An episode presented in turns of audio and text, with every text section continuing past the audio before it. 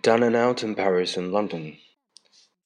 Charlie told us the story on Saturday night in the bistro. Try and picture him, drunk, but sober enough to talk consecutively. He bangs on the zinc bar and yells for silence. Silence, Monsieur Dame, silence, I implore you. Listen to the story that I am about to tell you. A memorable story, an instructive story, one of the souvenirs of a refined and civilized life. Silence, Monsieur Dame. It happened at a time when I was hard up. You know what that is like, how damnable that man of refinement should ever be in such a condition. My money had not come from home. I had pawned everything, and there was nothing open to me except work, which is a thing that I would not do.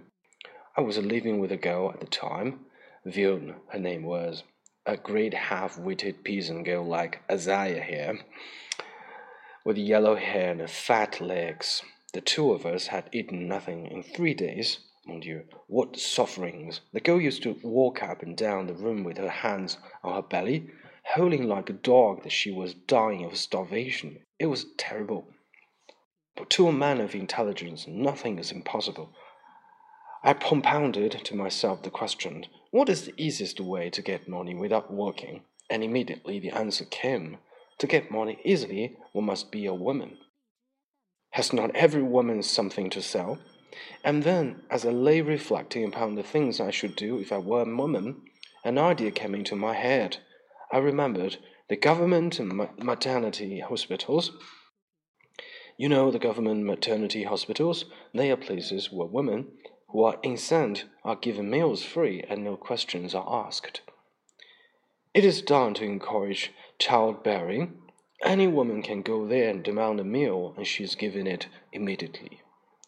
Mon Dieu, I thought, if only I were a woman, I would eat at one of those places every day. Who can tell whether a woman is incensed or not without an examination? I turned to Vionne. Stop that insufferable bowling, I said. I have a thought of a way to get food. How? She said. It is simple, I said. Go to the government maternity hospital, tell them you're incensed, and ask for food. They will give you a good meal and ask no questions. Vionne was appalled. Mais mon Dieu, she cried, I am not incensed. Who cares, I said. That is easy remedied. What do you need except a caution? 2 cautions if necessary. It is an inspiration from heaven, ma chère. Don't waste it. Well, in the end, I persuaded her, and then we borrowed the caution and got her ready and took her to the maternity hospital. They received her with an open arms. They gave her cabbage soup, a ragout of beef and puree of potatoes, bread and cheese and beer, and all kinds of advice about her baby. Vionne gorged the two almost to burn her skin, and managed to slip some of the bread and cheese into her pocket for me. I took her there every day until I had money again. My intelligence had saved us. Everything went well until a year later. I was with Vionne again, and one day we were walking down the Boulevard Port Royal near the barracks. Suddenly, Vionne's mouth fell open, and she began turning red and white and red again. Mon Dieu, she cried. Look at that. Who is coming? It is the nurse who is in charge of the maternity hospital. I am ruined. Quick, I said, run. But it was too late. The nurse had recognized Vionne, and she came straight up to us, smiling. She was a big, fat woman with gold-pressed nails and a red cheek like the cheeks of an apple. A motherly, interfering kind of woman. I hope you are well, ma petite, she asked kindly. And your baby, is he well too? Was it a boy? Are you well helping? Vionne had begun trembling so hard that I had to grip her arm. No, she said at last. Ah then, évidemment, it was a girl. Thereupon Vionne, the idiot, lost her head completely. No, she actually said again. The nurse was taken aback. Comment? She exclaimed. Neither a boy nor a girl. But how can that be? Figure to yourselves, Monsieur Dame, it was a dangerous moment. Vionne had turned to the color of beetroot, and then she looked ready to burst into tears. Another second, and she would have confessed everything. Heaven knows what might have happened. But as for me, I had kept my head. I stepped in and saved the situation. It was twins, I said calmly. Twins! Exclaimed the nurse, and she was so pleased that she took Vionne by the shoulders and embraced her on both cheeks publicly. Yes, twins. 好，这个故事呢也是非常有趣，讲什么呢？讲这个乔治·奥威尔在酒吧里经常说到的一个年轻人叫查理啊。查理有一天呢高谈阔论，谈起了曾经发生在他身上的一件事。他曾经和一个乡下的一个农村女孩在一起，因为我们知道这些巴黎底层的人呢，他也没有什么社会身份，也没有什么钱，那么好一点出身的姑娘呢不会和他们在一起，所以他们找的都是一些出身比较低的，然后没有受过教育的一些农村的姑娘，都是这些人。那么他和一个姑娘在一起呢，结果曾经有3天，他们整整3天时间没有吃过一顿饭，饿坏了。但是查理说什么呢？ I had pawned everything and there was nothing open to me except work, which is a thing I would not do. 他说呢，他家里没有给他寄一分钱，然后他把所有的东西全部都当掉了， pawned everything。 所以剩下的唯一的出路就是去工作，但是工作是绝对不可能的，工作是不存在的，我不会去做的事情。我特别想起来前一阵网上非常火的窃格瓦拉，对吧？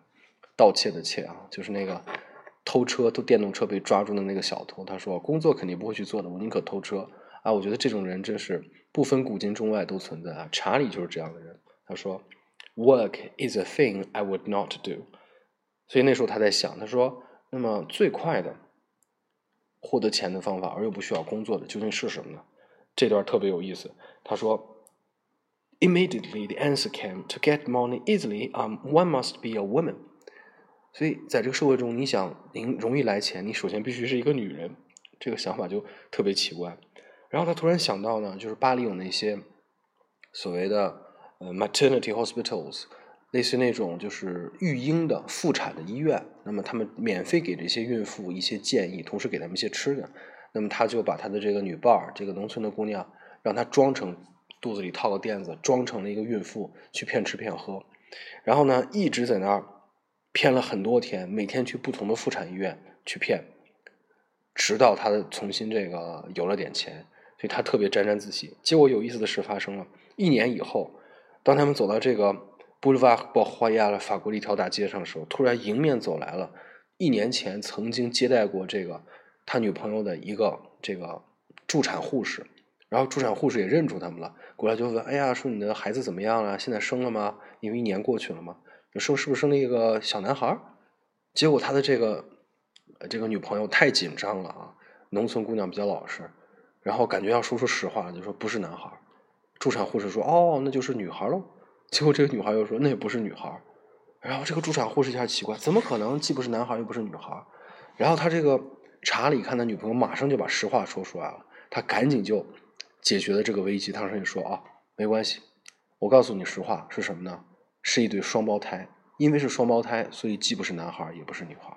结果这个助产护士呢，就当众紧紧地抱住他的女朋友，在他的双颊上各亲了一下。我们知道这是法式的、拉丁式的这种见面礼啊，就解决了这个困难。那么查理在这个酒吧讲的这个故事非常的有趣，我们也看到这种底层小人物他们的这种生活的状态，一方面，他们缺乏那种工作的热情，不愿意去工作，而另外一方面他们有这种应对生活的各种弯弯绕这种小聪明啊，靠着这样活下去。那么我曾经说过，这个整个巴黎伦敦落魄记读下来，就是曾经王羲之《兰亭集序》里面的一句话叫仰观宇宙之大，俯察品类之盛。